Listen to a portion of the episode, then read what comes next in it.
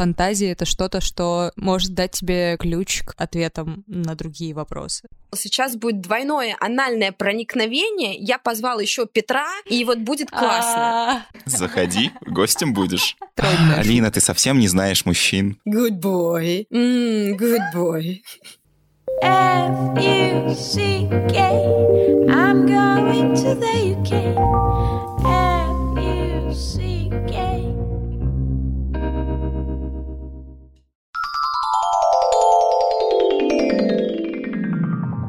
Этот выпуск мы делаем вместе с нашими друзьями из Pure. Pure — это приложение для общения и секс-знакомств. В нем вы можете анонимно и, главное, безопасно исследовать свою сексуальность. Скачивайте по ссылке в описании. Привет, это «Разве секс?» С вами Сеня Овчинников и Алина Данилова. Мы собираемся, чтобы развенчивать мифы о сексе и разбираться в сложных вопросах, связанных с сексуальностью. Сегодня у нас в гостях Дарья Березовская, секс-блогер и секс-просветитель. Привет, Дарья. Привет. Привет, привет. Поговорим о фантазиях и о том, как их нужно воплощать. Уху! Ура! Я очень рада, что мы наконец-то начали.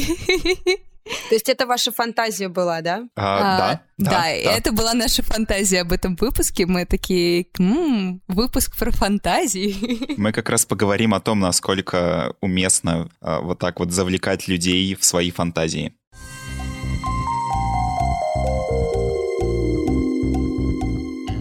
Давай сначала разберемся вообще, это очень частый вопрос, и мы несколько раз его обсуждали, но я так понимаю, что мы все еще не пришли к какому-то единому мнению, где вообще проходит грань между фантазией как фантазией и желанием как тем, что ты вот прямо сейчас хочешь. Есть ли вообще в этом разница? Безусловно, есть в этом разница. И даже если просто взять пример в контексте секса, фантазия — это то, что остается очень часто в голове и снабжает реальность некой перчинкой, а желание — это то, что, ну, например, может отражаться в генитальном ответе, в каком-то возбуждении телесном. Это часто можно охарактеризовать как «я хочу это делать, и я буду это делать, если ничто не станет на моем пути к реализации».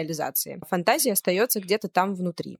Но фантазия при этом может стать желанием. Конечно. Просто какая-то очень э, размытая грань получается. Ну, фантазия, наверное, тоже вызывает какой-то генитальный ответ. На самом деле, все достаточно а, сумбурно и хаотично в теме секса, и одно с другим всегда перемешивается, но фантазия — это то, что не обязательно реализовывать, например, и то, что иногда пугает. А, в принципе, желание чего-то тоже может пугать, но фантазии, они более потаенные, и они формируются из очень а, глубинных историй и из того, что мозг успел запечатлить и что оставило там неизгладимое какое-то пятно, например. А желание, оно более реалистичное, и оно более вовлекающее человека рядом с тобой а, или твою телесность. Потому что, опять-таки, одно в другое втекает, вытекает, и это слишком сумбурно для того, чтобы проводить очень четкие, жесткие границы между желаниями и фантазиями. Безусловно, они есть, и они есть а, в понятии там психологии, в психиатрии, но я не специалист в этих областях, чтобы четко проводить а, терминологию. Смотри, есть такая история, что, как мне кажется, большое количество людей, которые, например, смотрят порно категории rough sex, и так или иначе об этом фантазируют, у них могут такой диссонанс возникать, что как же так, я же хороший, э, приятный человек, я, например, не терплю насилия в реальной жизни, я не терплю насилия по отношению к своему партнеру, но при этом вот у меня возникают такие фантазии вообще, и меня это возбуждает. То есть в целом это не очень страшно. Главная проблема, которую я вижу в том, что ты сейчас привела в кейсе, да, это только в том, что человека напрягает то, что он о чем-то фантазирует. Ну, то есть у него с самим собой конфликт внутри него. Причина может быть не в порно. И таких э, историй, ну, то есть как бы порно может быть триггером, но таких историй и в быту полным-полно, да, о том, что я хочу быть э, там суперпродуктивным, например, но при этом уже неделю не могу оторвать жопу от дивана и да, начать что-то делать. Да, все так.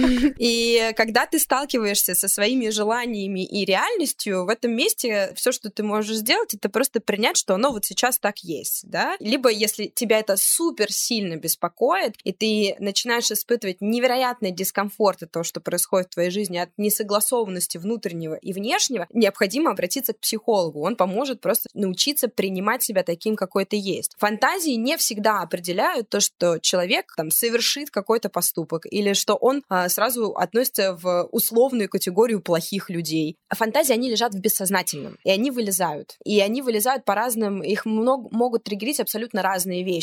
И, опять-таки, я не эксперт для того, чтобы лезть очень глубоко хоть в чей-нибудь мозг, и не имею на это никакого права. Но точно mm-hmm. знаю, что, во-первых, не все фантазии должны быть реализованы, и есть границы. Просто, опять-таки, фантазии и реальность — это два разных мира. У психологов бывают кейсы, когда к ним приходят люди и говорят, э, что я фантазирую о изнасиловании. Это, пожалуй, самая частая фантазия у женщин. Я фантазирую о сексе с юной девушкой, и она может быть несовершеннолетней, да, но фантазии, которые остаются все еще в голове у человека, не являются показателем того, что он плохой. То есть пока он не совершил действие в реальной жизни, его нельзя осудить за это. За фантазии нельзя осудить. Ты сам себя можешь осудить только за фантазии. И когда ты себя осуждаешь за фантазии, ты их, безусловно, можешь бояться любой своей фантазии, даже использование секс-игрушки, например, это тоже может быть фантазии, которые люди боятся, потому что они про себя узнают больше и не соответствуют своим ожиданиям от себя. Напомни вопрос, пожалуйста, на который я все еще пытаюсь ответить. Я его успешно забыла.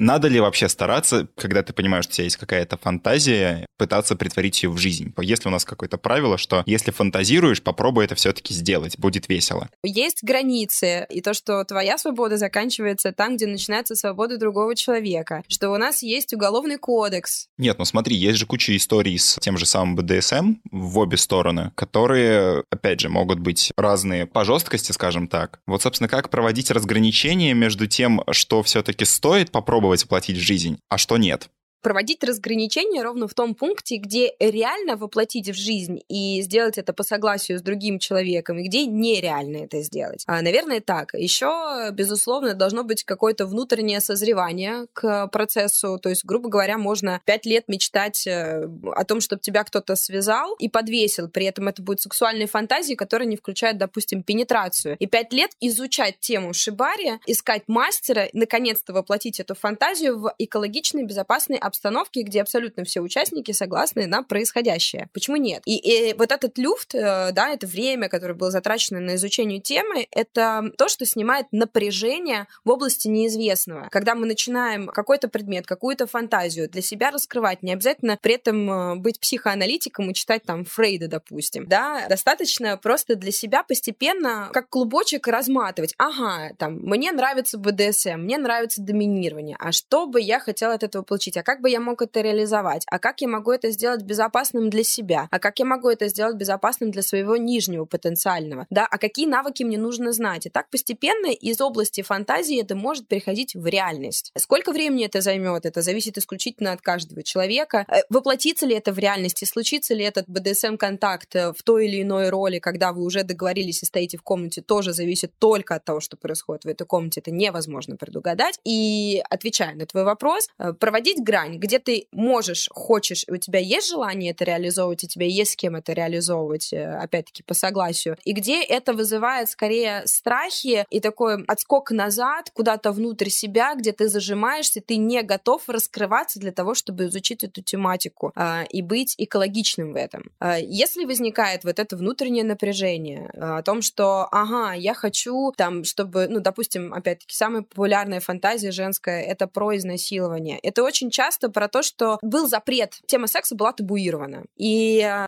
это способ передать кому-то ответственность за то, что с тобой происходит. Потому что я не могу, я хорошая девочка, меня воспитывали по-другому, как же это так, я буду заниматься сексом там с мужчиной а, при свете дня и еще получать от этого оргазм. О, нет. Вот, просто история про то, что очень часто за фантазиями кроются еще и некоторые черты, приобретенные э, в силу нашего воспитания. И э, если копаться в каждой индивидуальной фантазии, очень много, ну, их не бывает одинаковых. Они могут быть чем-то похожие, но какие-то действия персонажей, которые участвуют в этих фантазиях, они могут быть абсолютно разными. И чем чаще начинаешь копаться, а что же в твоей, например, фантазии есть и что там преобладает, тем больше ты про себя узнаешь, тем больше ты сопрягаешься с собой внутренним и пропадает напряжение. И таким образом можно прийти к тому, что и фантазию реализовывать не надо, а достаточно просто пойти, там, не знаю, прочитать какую-то книгу о том, как э, простить своих родителей и принять то, что они тебе дали, э, и на этом закрыть э, тематику, которая много лет тебя преследовала. То есть фантазии бояться не надо, потому что фантазия — это что-то, что может дать тебе ключ к ответам на другие вопросы. Безусловно, потому что фантазии идут из бессознательного. Они идут из тех э, уголков э, нашего мозга, э, в которые никто, кроме тебя, залезть не может. И они всплывают на поверхность иногда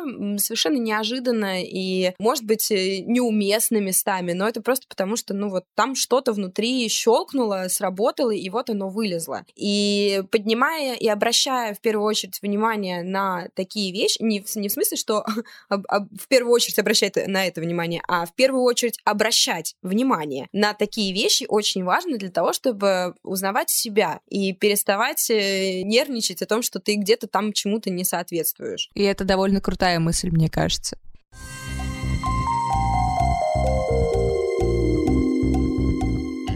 Слушай, а вот если говорить о том, что вот у нас была фантазия, она например, воплотимая, она приемлемая, мы с ней пожили, как-то разобрались, поняли, что да, окей, это то, что нужно сейчас, это то, к чему, например, я готова, и как этично вовлечь, например, своего партнера в эту фантазию, как этично об этом разговаривать, как этично это предлагать, и вообще этично ли, в общем, вовлекать кого-то в то, что есть в твоей голове. Шерить свои фантазии — это определенного рода доверие. У всех э, контактов, союзов эта граница доверия достигается в разное время. И у кого-то это случается там в течение, грубо говоря, недели после знакомства, потому что вы, в принципе, думаете в одну сторону. У кого-то такое доверие возникает спустя полтора-два года чуть ли не совместной жизни, когда наконец-то можно говорить. Ну, например, кстати, сейчас э, уникальное время, когда многие пары начинают наконец друг с другом разговаривать о том, что же у них происходит. Это правда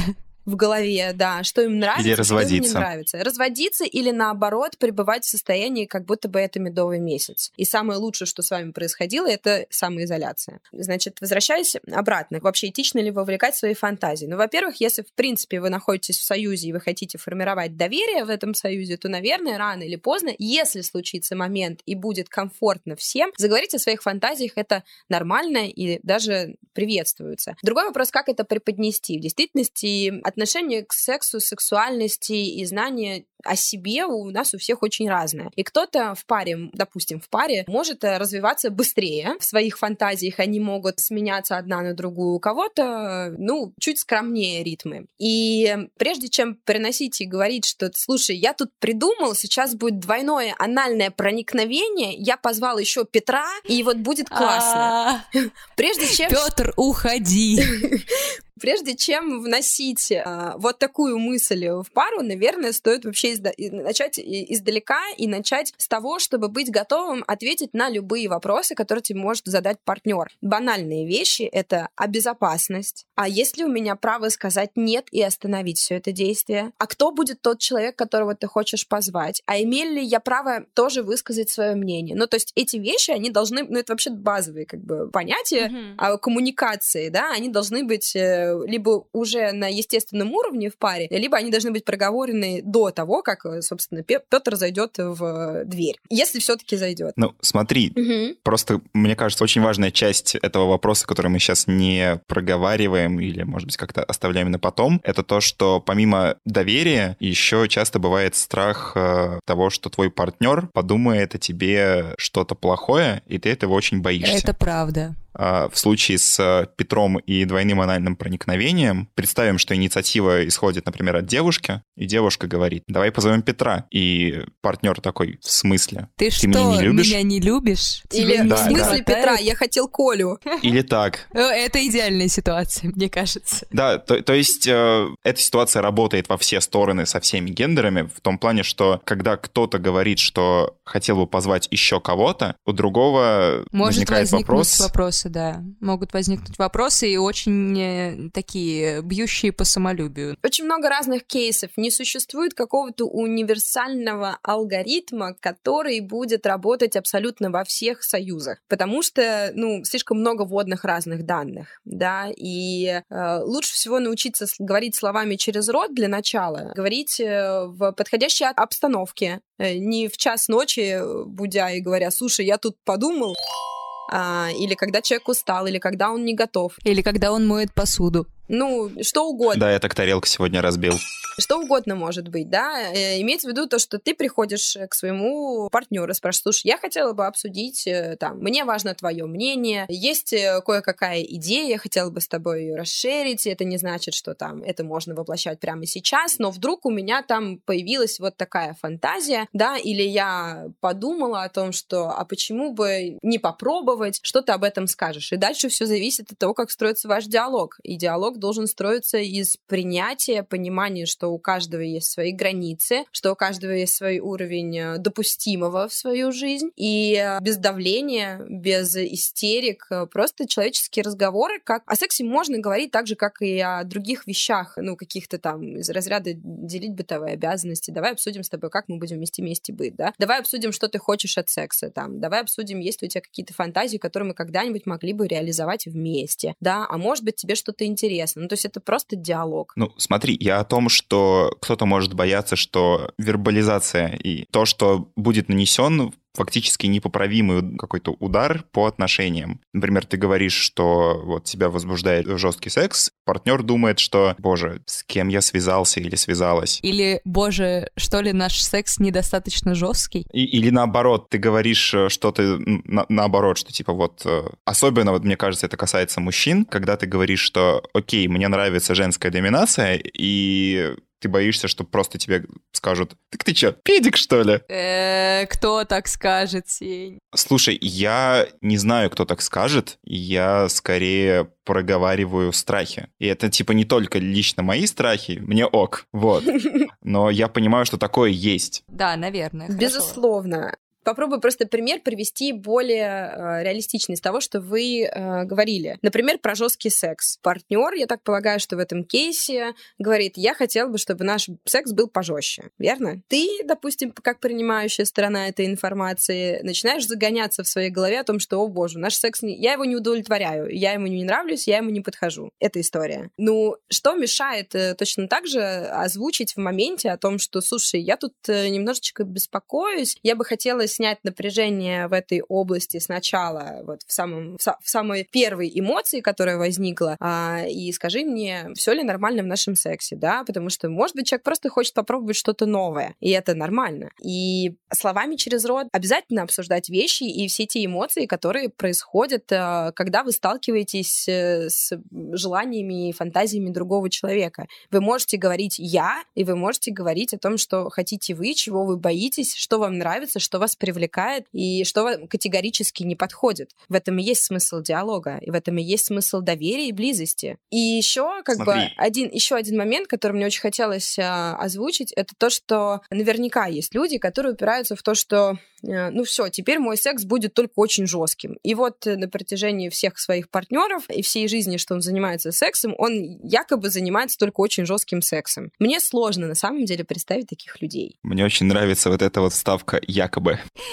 То есть мы, мы ставим под сомнение жесткость его секса. Да, именно ну, так. Потому что у каждого это индивидуально. Все очень индивидуально. И мне сложно представить себе человека, который на протяжении 10 лет с разными партнерами или с одним и тем же занимается сексом вот только в одном и том же ритме. Одинаково жестко. Одинаково жестко. Так просто невозможно, потому что, ну, блин, ты поменял в конце концов э, матрас у своей кровати, да, если говорить о каких-то простых вещах, и пружинистость поменялась. Теперь надо по-другому пробовать, чтобы всем нравилось. Или, ну, из такого прикладного, да, просто настроение меняется, просто состояние физиологическое не позволяет поддерживать тот же ритм, который был. В конце концов, люди устают, в конце концов, людям приедается. И это просто один из способов разнообразить, не сделать э, постоянным секс только таким, да, это способ просто разнообразить ту близость, которая есть, потому что в конце концов секс это очень, очень многообразная штука, состоящая из кучи разных вещей, и не всегда это про пенис в вагину, тык-тык, оргазм и так далее. Иногда это просто прикосновение, объятие, нежность или наоборот смену ролей, которые могут на протяжении э, самого контакта меняться по несколько раз, в зависимости, например, от позы. Ну, то есть какие-то позы там более доминирующие, скажем так, в ЖМ-контакте, ну, допустим, да. Вот, где-то ты руководишь э, скоростью, глубиной, интенсивностью и так далее. То есть это всегда все меняется. И утыкаться в одну мысль, что вот все, теперь у нас будет только жесткий секс,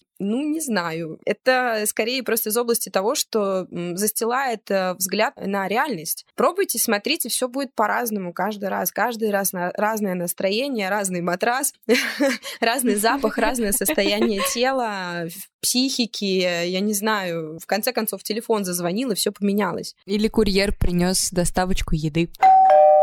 Туалетную бумагу.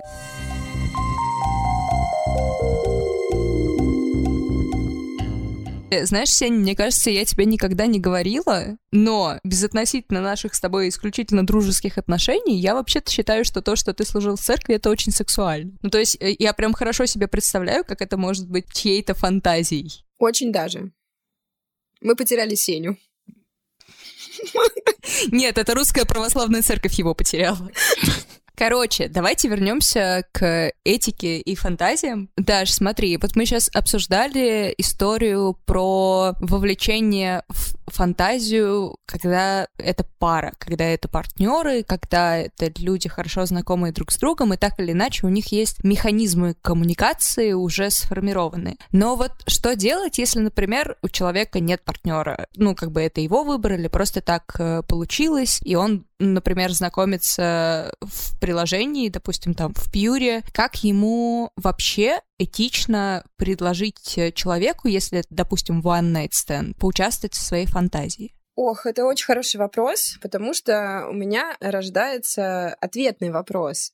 А зачем незнакомцу предлагать поучаствовать в какой-то своей фантазии? Ну, открывать перед ним то, что в глубине тебя и то, что э, очень ценно внутри тебя. Может быть, на самом деле первичное это то, что есть фантазия о сексе с незнакомцем, и это уже достаточно для того, чтобы написать об этом э, в Тиндере или поговорить в клубе за барной стойкой об этом. Ну, подвести к этому контакту. А говорить о более глубоких историях, которые включают в себя себя что-то то, что даже страшно, например, самому себе иногда озвучить или вбить э, в запросе на сайте спорно, да, э, доверять это незнакомому человеку очень опасно, потому что можно нанести себе психологическую травму. Ты никогда не знаешь, как на тебя отреагирует человек, э, которому ты рассказываешь то, о чем ты фантазируешь. Тут надо, наверное, в первую очередь подумать, насколько и что на самом деле гонит тебя к тому, чтобы поделиться с незнакомцем с целью реализации своей фантазии ей самой. Ну, то есть, что на самом деле, какое зерно в этом во всем лежит. Очень часто это можно просто проговорить о том, что, что за зерно а, в этой теме, проговорить со своим психологом, если он есть. А, иногда можно просто расписать а, свою фантазию, там, написать собственный сценарий, а, через время перечитать и понять, а что же там на самом деле тебя больше всего триггерит. И, может быть, там тебя возбуждает не столько какое-то конкретное действие, там, про порку, связывание или э, там, о, о нескольких людях и так далее, сколько о том, что это должны быть как раз-таки незнакомцы. Вот, тогда можно разыграть э, какую-нибудь ролевую игру с профессионалами, да, BDSM-рынок предлагает услуги, когда ты можешь найти э, человека, который, ну, как бы поможет тебе реализовать твою фантазию, сделать этично, безопасно. Смотри, а если ты уже, ну, если фантазия перешла в разряд желания, ты это все осознал, готов, в принципе, это рассказывать рассказывать окружающим, и тебя это не особо стесняет и не особо смущает, но вопрос скорее в том, как это людям нормально рассказать в том же самом Пьюре, чтобы их при этом не задеть, не сломать с самого начала коммуникацию и, в принципе, не выглядеть как мудак. Мой вопрос скорее про то, как вести себя на таких площадках, типа того же самого Тиндера или Пьюра, как такие сообщения нормально преподносить и как их принимать. Мое мнение такое. В первую очередь принять факт того, что ты что-то конкретное ищешь. И когда ты ищешь что-то конкретное, ты конкретно это и озвучиваешь и вбиваешь в Google и э, задаешь эти вопросы людям. Если сходится, значит сходится. Если не сходится, значит не сходится. Тиндер и прочие приложения для знакомства, они же очень разные бывают. Какие-то там для брака, какие-то исключительно для сексуальных практик, какие-то для душевного контакта и так далее. В принципе, в первую очередь нужно выбрать то приложение, в котором ты, вероятнее всего, найдешь того, кого ищешь. Тиндер, э, мне очень сложно его характеризовать, потому что там много разных персонажей, которые не копают дальше. Есть Пьюр, есть, э, господи, Филд, в котором намного больше квир и ЛГБТ плюс э, людей, людей, открытых к разным экспериментам и более опытных, как мне кажется, из того, что я видела и общалась. Вот. Ты изучаешь рынок. Ты находишь, какое приложение больше отвечает твоим запросам. А, например, в Англии недавно запустили приложение для знакомств мужчин и женщин, которые предпочитают огромные члены. Вот нишевое вполне себе предложение. У тебя огромный член, ты ищешь человека, которому это понравится. Ты идешь вот туда. А если ты ищешь э, лесбийские знакомства, ты идешь в другое приложение или на сайт знакомств. Ты находишь нужную тебе нишу. Я очень хорошо придумала, как можно этим понтоваться ты друзьям в баре, вы сидите пиво, и ты мужчина, и ты друзьям в баре невзначай показываешь, что ты сидишь в этом приложении для людей с огромными членами. Так, может быть, ты ищешь себе большой член? Ты правда думаешь, что друзья... Подумала. Ты думаешь, что друзья в баре упустят возможность пошутить насчет того, что их друг гей? Нет. Ксения, об этом я не подумала, извини. Но мне казалось, что это была остроумная Алина, ты совсем не знаешь мужчин. Это правда, я скорее по девушкам. Так вот, в первую очередь, ну, мы определили, в какую нишу ты идешь. Во-вторых, ты ищешь конкретно то, что ты хочешь найти. И э, ты пишешь о том, что «Привет, я ищу себе партнера для эксперимента, там, секса втроем». Или «Я себе ищу компаньона для похода с свингер-клуб. И это уже точка, на которой отваливаются те люди, с которыми вам не по пути. И очень хороший заход, потому что сейчас мы экономим свое время, да, мы четко знаем, чего мы хотим, мы идем той дорогой. Мы можем быть э, вежливыми и этичными в этом разговоре, то есть не набрасываться на человека со словами «завтра в 7 часов я жду тебя в латексном костюме возле своей двери» на коленях с первого сообщения, а просто написать «Привет, у меня это есть...» Это очень пугает. Ну, да. Вот, а просто написать, что «Привет, у меня есть вот Э, некоторый интерес, я ищу людей, которые хотели бы попробовать вот такое направление в сексе. Да, давай просто сразу расставим границы, что ищешь ты и что ищу я. Это коммуникация, это диалог, и он может быть просто вежливым и этичным для того, чтобы никто не дропнулся, э, не обиделся и не сидел и не фрустрировал потом еще какое-то время после этого диалога. С другой стороны, нас просто никто не учит разговаривать нигде, и это большое упущение. Надеюсь, что я ответила на То вопрос. Есть, ну, в целом, да, я вот уточню. То есть вопрос в основном просто в вежливости, в том, насколько ты аккуратно это преподносишь, давая человеку возможность спокойно сказать, а, не, сорян, это не по моей части. Мне кажется, знаете, что еще может быть классным? Если ты не сразу сказал привет, я ищу вот такое, а если ты, например, сказал привет, я ищу довольно конкретную вещь или довольно конкретного человека, или меня интересует конкретная специфика, хочешь ли ты узнать и поговорить об этом. Попробовать. Ну, то есть мне кажется, да. что можно еще заранее Мне кажется, очень спросить. классная штука. Да, ну типа, можно много... Вообще готов человек слушать про твои фантазии сейчас? Или, может быть, он просто хотел найти человека, с которым он пиццу пойдет есть? Да. Таких схемах может быть много разных, да. Как ты подойдешь, это опять-таки индивидуальная штука как мне на моем личном опыте кажется, а, необходимо все-таки какие-то более-менее адекватные рамки временные для выяснения ваших потребностей и что вы делаете на этом сайте знакомств, чтобы это озвучить, чтобы не затянуть э, общение на полгода переписок, ожидание того, что вы там встретитесь и у вас э, случится любовь до гроба и там трое детей и собака из загородный дом, а выяснится, что человеку на том конце нужно просто, чтобы его выпороли. Но, но, но собаку-то, собаку можно оставить? Собаку можно оставить ты можешь забрать себе. Главное, собаку не пороть. Да. Вот. Должны Потому быть... что это всегда хороший мальчик. Good boy. Mm, good boy. Как ты так, сексуально э, это сказал. Да. Окей, у меня появился новый кинг.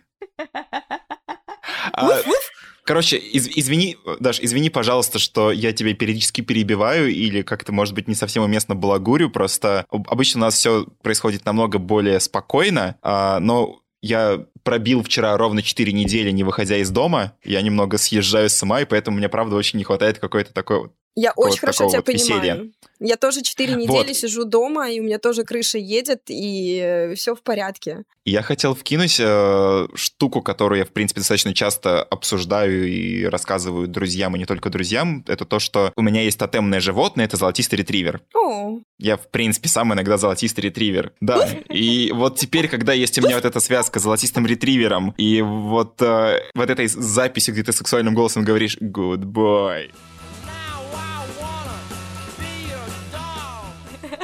Ты можешь подрочить. Что, прямо сейчас? Нет, Сеня, не сейчас, не надо.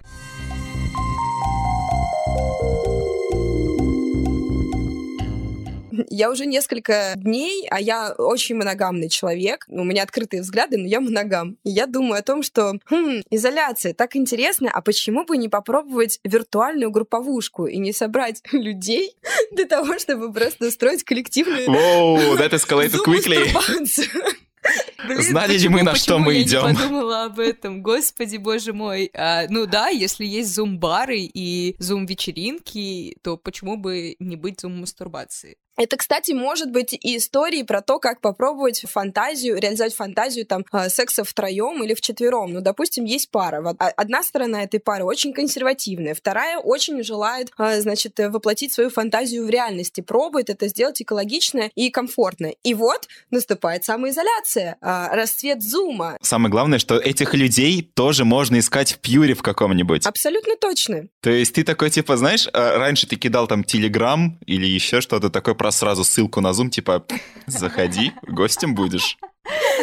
Да, и в Нас тут уже трое. написать, э, типа, ищем третьего. Это же так этично на самом деле, в том смысле, что, короче, это здорово, потому что это более безопасно, чем, чем в реальной жизни. То есть ты просто же в теории можешь посмотреть на этих людей, послушать их голоса, понять, что они, например, адекватные, или понять, что они неадекватные, просто нажать «закончить конференцию». Ну, то есть ты даже не ставишь себя в ситуацию опасности, если вы еще не разделись, конечно. А вы не застали время, а, когда был э, такой сайт «Чат-рулетка». Да, да, был такой. Да. Там, на самом деле, э, опять э, студенческий мой опыт, когда мы исследовали чат-рулетку, мы очень несколько раз наткнулись с однокурсниками на историю такого вброса, когда эм, начинают разводить на то, чтобы там разденься, покажи себя, там, помастурбируй и так далее. И это записывается и выкладывается затем куда-то на порно-сайты. Так что вопрос да, этичности очень-очень да, да. тонкий. Проводить такую историю с друзьями, и обговаривать, что вы не делаете скриншоты и записи, и вы действуете на доверии, как обычно и бывает, когда происходит какой-то контакт интимный с другими людьми, вот, либо экспериментировать и идти на эту авантюру с абсолютными незнакомцами. Это, кстати, тоже мы ранее обсуждали фантазию о сексе с незнакомцем. Это тоже может быть одним из способов э, более-менее безопасной реализации. Почему? Потому что э, риск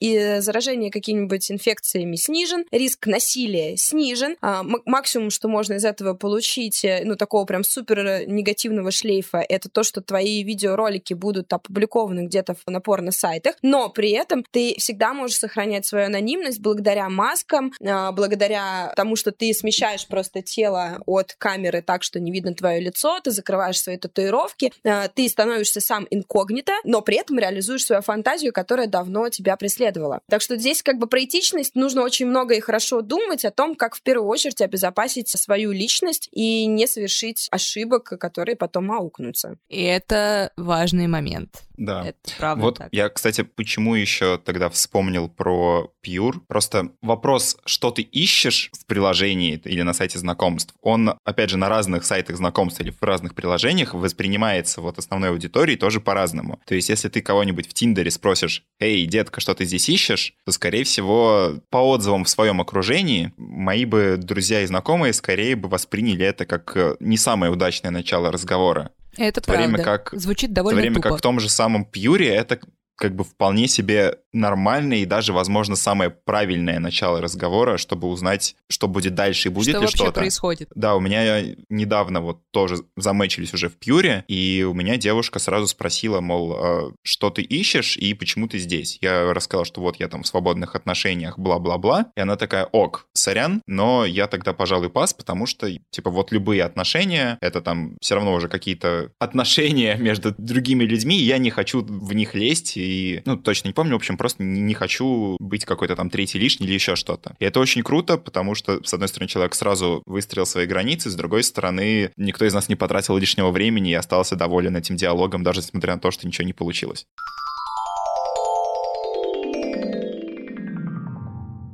И к слову о Pure. Теперь основным элементом ленты в Pure стала не фотография пользователей, а их объявление о своих желаниях. При этом показываются только объявления тех, кто онлайн прямо сейчас. Так что, если вы заметили заманчивое предложение, не стесняйтесь и пишите друг другу. Ну, а если вы боитесь, что о ваших интересах узнает друг, брат, семья, кто-то еще, не вопрос. История переписки удалится сразу при выходе из чата.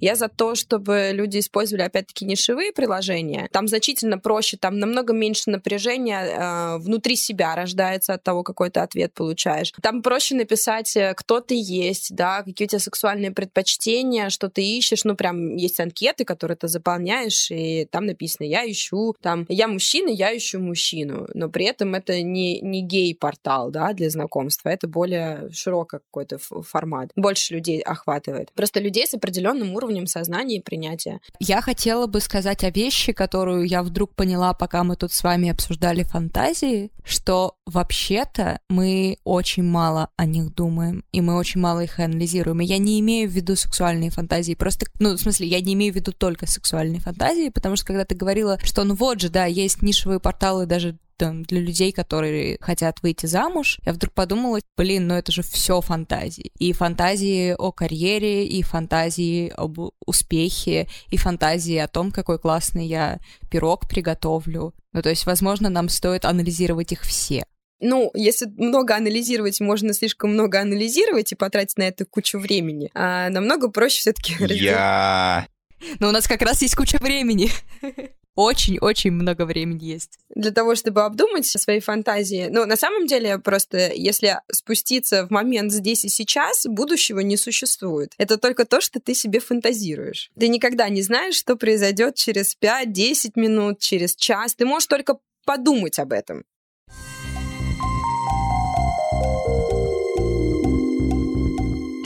Даша, спасибо тебе большое за этот разговор. Мне кажется, мы достаточно повеселились, а у Сени появился Было новый круто. кинг. Спасибо Да, вам, О, да. ребят. Да, спасибо, Вуф-вуф. что пригласили меня в подкаст. Было очень приятно с вами пообщаться. Надеюсь, что еще раз встретимся. Было бы Да. здорово. А на этом все. С вами был подкаст «Это разве секс?». Ставьте нам оценки и пишите комментарии. Это помогает другим людям узнать о нас. А также напоминаем, что у нас есть Patreon. Там вы можете нас, во-первых, поддержать, а во-вторых, получить ранний доступ к выпускам и кое-что еще.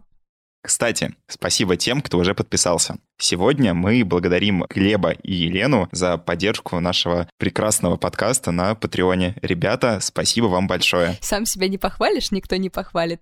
Не бойтесь Да. своих желаний, не бойтесь фантазировать и не забывайте о контрацепции. F-U-C-K I'm going to the UK F-U-C-K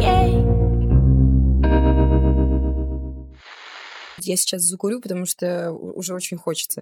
Понимаю, мне тоже. Алина, нам надо поговорить. Я тебе потом все объясню, Сень.